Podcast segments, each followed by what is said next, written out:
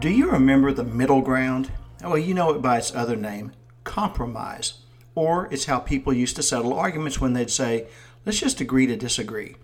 It seems to me that people used to be more civil towards each other. Maybe it's because we weren't as rushed before we got bombarded with the 24 hour news cycle along with the internet. We slowed down, remembering that everyone is struggling in some way.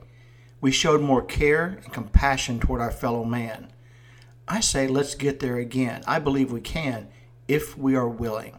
And that is something to consider.